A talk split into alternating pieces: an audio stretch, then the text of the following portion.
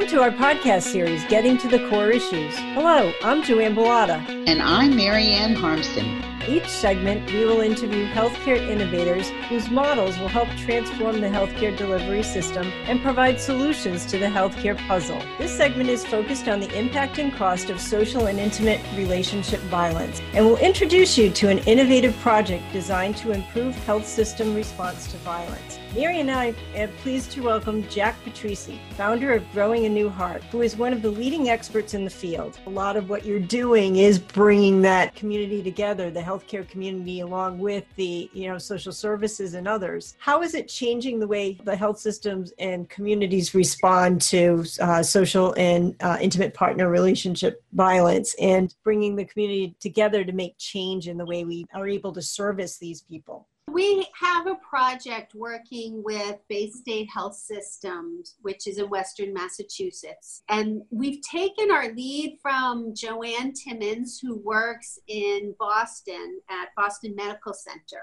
And she has been working on a version of this in an urban setting for 10 years. What the project is, is helping our health system recognize and respond to domestic and sexual violence in its own setting. Because because people are showing up in emergency rooms with more obvious injury. But if you really look at the social determinants and start broadening your lens from the healthcare point of view, you would start looking at OBGYN, you would start looking at gastrointestinal issues, you would start looking at people who are coming in repeatedly and might not have access to their medication instead of asking maybe they're drug seeking you might be asking yourself if you're looking at this different lens is someone interfering with their prescription? So we're helping them think differently so that they screen because there's many ways that you can become a safer person so that someone who comes into your health system at any point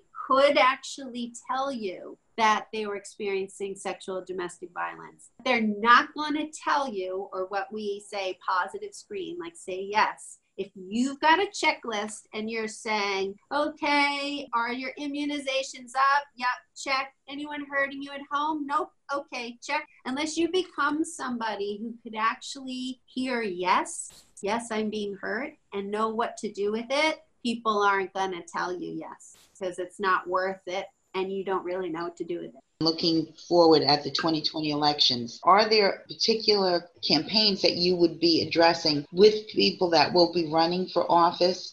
You know, I'm thinking about Kirsten Gillibrand, I'm thinking about Kamala Harris, Cory Booker, or it doesn't have to be Republican or Democratic, but a platform considering the impact, the billions of dollars of impact to in medical care. We've got organizations all over the country. In Sarasota alone, would you believe we have the highest concentration of nonprofit organizations, 2,400. When you look at and you speak with somebody like yourself, as we have with other guest speakers on our show, at what point does this reach a position of power where it can actually affect people. It's uh, where it's part of a platform as part of a campaign. We've reached there. I remember in the 90s when Hillary Clinton went to China and she said that violence against women was a human rights issue. Mm. I was well into the field. I was young and I thought, why is that a thing? Why do you have to say that? Of course it is. I didn't really understand how much thinking, attitudes, beliefs, how entrenched the idea was that this is still separate and private. And now we're back. And then I got the picture, and then there was movement forward with the Violence Against Women Act. And now we're really pulling the veil off of those attitudes and beliefs. What's changed politically for me, I can see the impact right away in my work. This will get back to what we need to do going forward in 2020. Once 2000 in 16 hit in the beginning of all my presentations i would talk about what is misogyny and what are those attitudes and do they actually exist? And most people would say no that's not a real thing. That's old times. People aren't really like that anymore. And i'd have to give them all the data to say no no these beliefs are alive and well. I stopped having to do that once people started hearing how easy it is to succeed politically in America, even if you show active contempt towards women or women's expression and disclosures of sexual and domestic violence. Why that's so dangerous links back to what I said earlier that the risk factor for perpetrating violence is being supported for believing violence is okay it's an attitude that and a belief that has to be supported. And so once that was supported we started seeing more perpetration in our communities. And in groups where we deal with perpetrators they actually would say right out uh, the president's one of us. They would say it right out. We wouldn't say that. They would say that. They would actually, after the Kavanaugh hearings, we have many people who are sexually violent in our groups say, oh, he's a predator just like us. They would recognize this and then would push back on the facilitators, making it harder. What's at stake is which set of values you're going to support. Those values, when it comes to violence, lead directly to behaviors that are either more violent or less violent. So it has to be overtly part of a platform that we support the Violence Against Women Act. We believe survivors, when they disclose, that we're going to put money into prevention. It's so ridiculous that we know that prevention works, but we don't fund prevention. And every guy in group, when they really start to change, says to us, and I need everyone who starts to change because some people don't change, but when they do, those who do all say, I needed to know this when I was 12. I see it with conversations, and my daughter works in the, in the field with people from an area that haven't had a lot of advantages. And so yeah. they're dealing with all of the things that you've outlined. Even knowing what she was going into is staggering at some point because we forget how many people really get no positive reaffirmation. Right. And so it sets them off at such a deficit. But we need a leader that can bridge the message in a way that can get buy in. I can tell you, even from a generational standpoint, the women's movement, I believe, needs some assistance in. Yeah. And that is the ability to construct the message in a way that gets buy-in from both men and women and from multi-generations. Yeah. Because you're dealing with the Playboy generation. It just was part of the flim flam words, and there were yeah. those women that did that or whatever. And I can tell you this because I talk to people all the time about how they feel, and in private, I will tell you it's also a generational issue.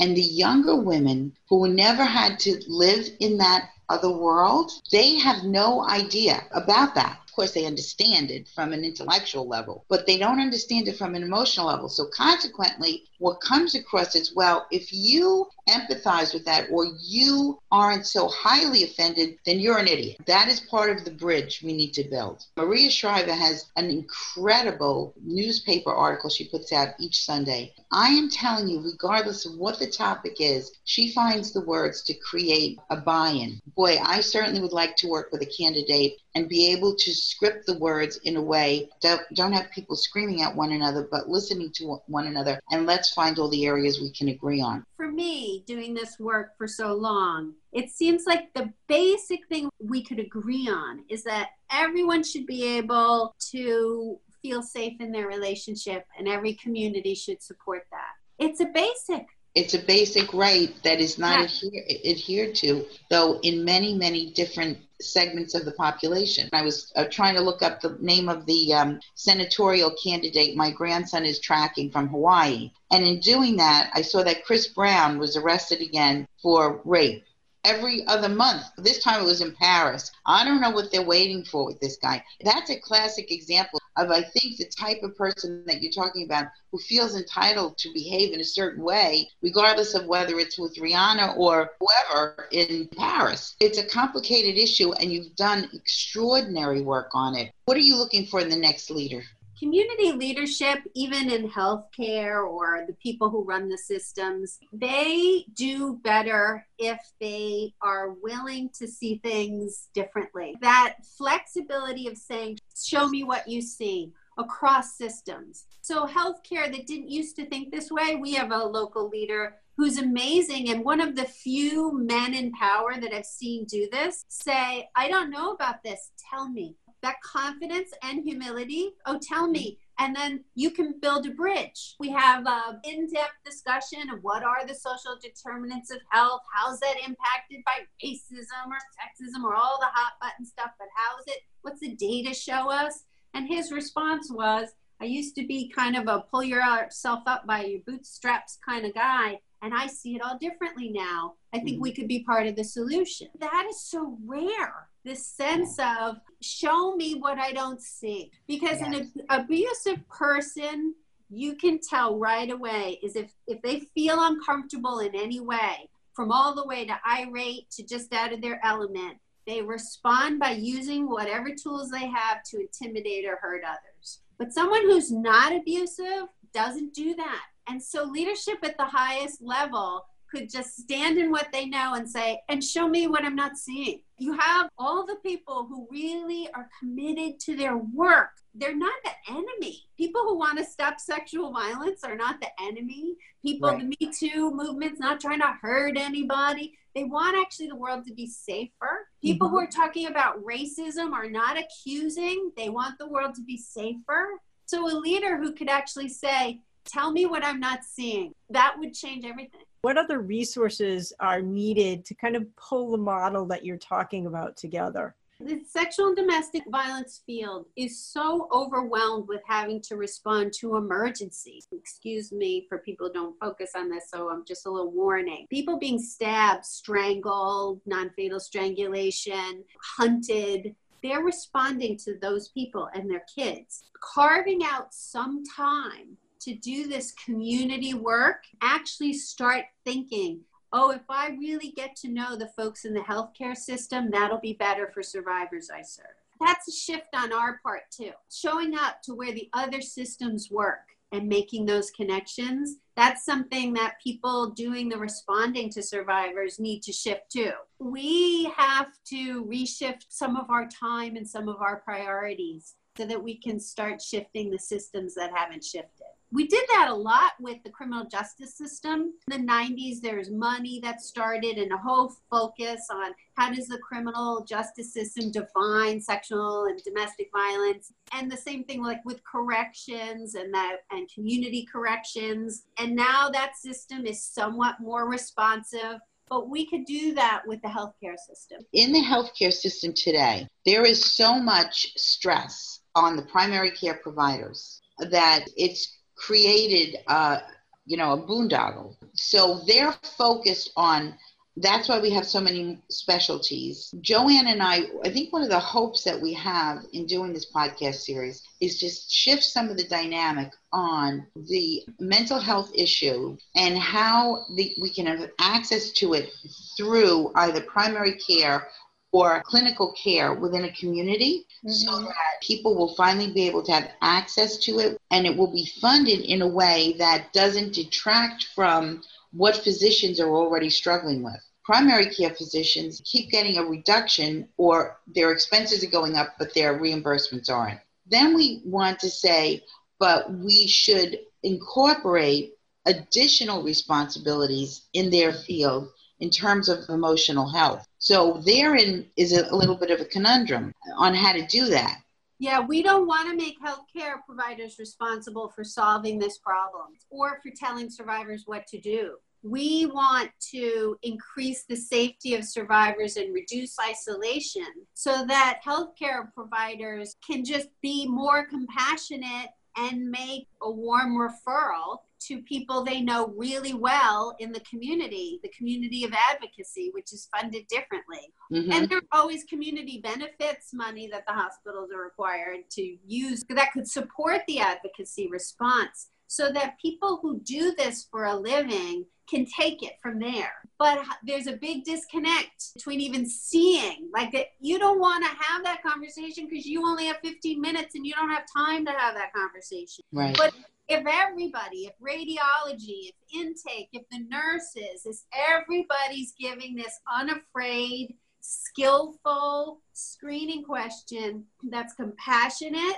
and that tells the person I really see it from your point of view. You could tell me yes, and we have someone here at the hospital that's going to connect you. That's not going to cost them more time. We don't want them to have the long conversation. Those take hours, and it's not their skill set. They need to be doing what they do. But right now, we have a big block, and we could change that because it's going to save money because those people who are repeatedly coming for many different reasons the source right. of that is the domestic violence or the sexual violence right i found too that the, the key to your model and correct me if i'm wrong is really creating the relationship with the medical community and all these other advocacy agencies that are out there. They had done some contract work for a uh, methadone facility. Mm-hmm. mm-hmm. And the hospital kept getting these people coming into the emergency room. They weren't really equipped to help them with their opioid abuse treatment. They didn't know that there was a substance abuse facility right in their town. And they didn't know there was a transportation service that could help these people, that there was, you know, another agency that could provide them with, uh, you know, food and housing and shelters. Um, so they did bring in a community uh, meeting and of all these advocacy agencies to start to form that relationship. So now they had somewhere to refer this person so that they weren't just tossing them on the street. I think that's a lot of what you're talking about for domestic violence is having the medical community have a relationship with all these other agencies to deal with those all those other social determinants of health that's right. And the rural model we're working on now takes for granted that there's no money because rurally the funds are so slim. Mm-hmm. And so we do what rural people do all the time, which is make it work with what you have. And what you have is relationship. We have uh, recovery coaches in the emergency rooms. Those bridges are all based on relationships. So in domestic and sexual violence, it's building that idea that it's their business too, but they don't have to take on the problem. Like we'll do the work. We've noticed in doing this training and awareness and attitudinal shift and knowledge about what sexual domestic violence is and how it works, the people working in the medical systems are survivors and they are perpetrators of violence. One in four, one in seven, that applies to them too there was another barrier of I don't want to be talking about this because this applies to me that we have to address. Okay, and how have you overcome that? The real training and education is in depth and done in a way that makes it possible for people to identify this is going on and also get help for themselves. Like after our first in depth training, the next day we had a nurse show up at our support group. Because this is us. There's no barrier. And every training we do someone discloses.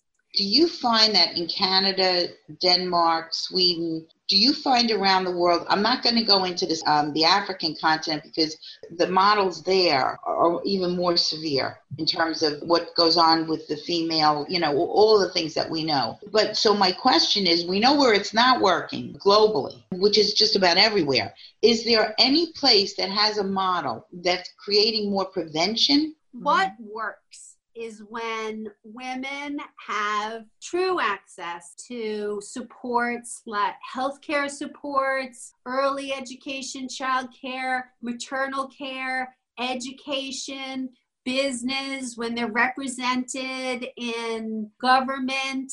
The more women are supported, the more the outcomes are. It is actually about women's agency or ability to move and make decisions and take care of their own well-being that makes the outcomes better. Empowering the women. Like iceland. like iceland. Okay. So there is a model that currently works there that is superior to other models. If you look at outcomes for women you're mm-hmm. going to find they do better in the countries that have all these supports. And our outcomes for women aren't that good. In fact, I don't know if you read about it. It was a few years ago, there was a delegation of international women coming to look at all the different domains of well being for women in this country. None of them were Americans, they were international. And they were horrified that we would accept this because the data is in women do better. Their outcomes across the board, including for violence, are better the more supported they are. I would think the state of Israel probably has a model that would be admirable because. Oh, I don't know about Israel's. That's good. I should check on that, see how they're doing. They participate both in the military. From an educational standpoint, there's a focus on equality for men and women, young boys and young girls. I have not been to Israel, but I've read about different initiatives. And I have a friend that made a movie about uh, an Israeli and a Palestinian girl who were friends. But when you empower women, when you empower anyone so that they feel strong and they're not frightened, it leads to a better outcome, always leads to a better outcome. If a community wants to institute your model, how do they go about doing it? What kind of data do they need? Where, where would they find that data? And how much is your program costing to launch and to put into place? In addition to the advocacy that already exists in the community where there's no additional costs. It's a nominal amount, like I think the initial community benefits grant we got is $5,000 for an internal nurse in the hospital to become involved with us. The costs are really born by the shift of the advocacy system that already exists to focus on responding and working with the hospital. We are actually now having a new a new advocate who's going to be working in the hospital but an employee of ours. So that would be the cost of one full-time position. But the mm-hmm. others is a hospital committing to allowing people to attend. They created their own internal domestic violence task force. So making that possible within their shifts to be reimbursable so they can do that. We're not talking about a great cost.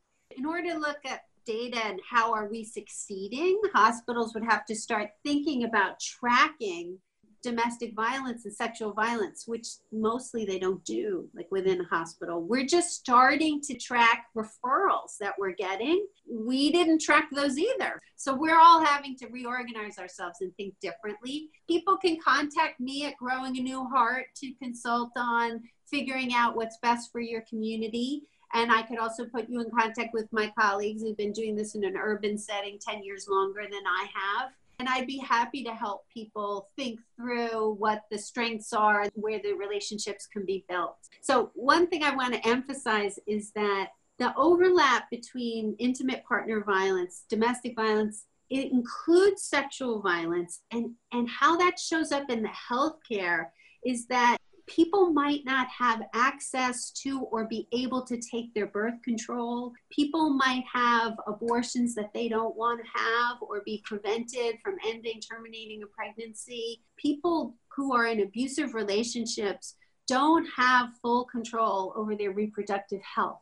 And a lot of people don't think about that as part of domestic violence. And of course, there's huge costs associated with reproductive health care that's one of the just eye-opening facts that I want people to think about when they're thinking about the healthcare's response to domestic violence. What you have discussed with us is phenomenal. And I think the subject is so over encompassing that we probably could spend days talking about it. And maybe at one point we can come back to you. We thank you so much, Jack. For more information about Jack and her work, please visit our website at exigentkey.com. Don't forget to share this podcast with your family, friends, and colleagues. Thank you.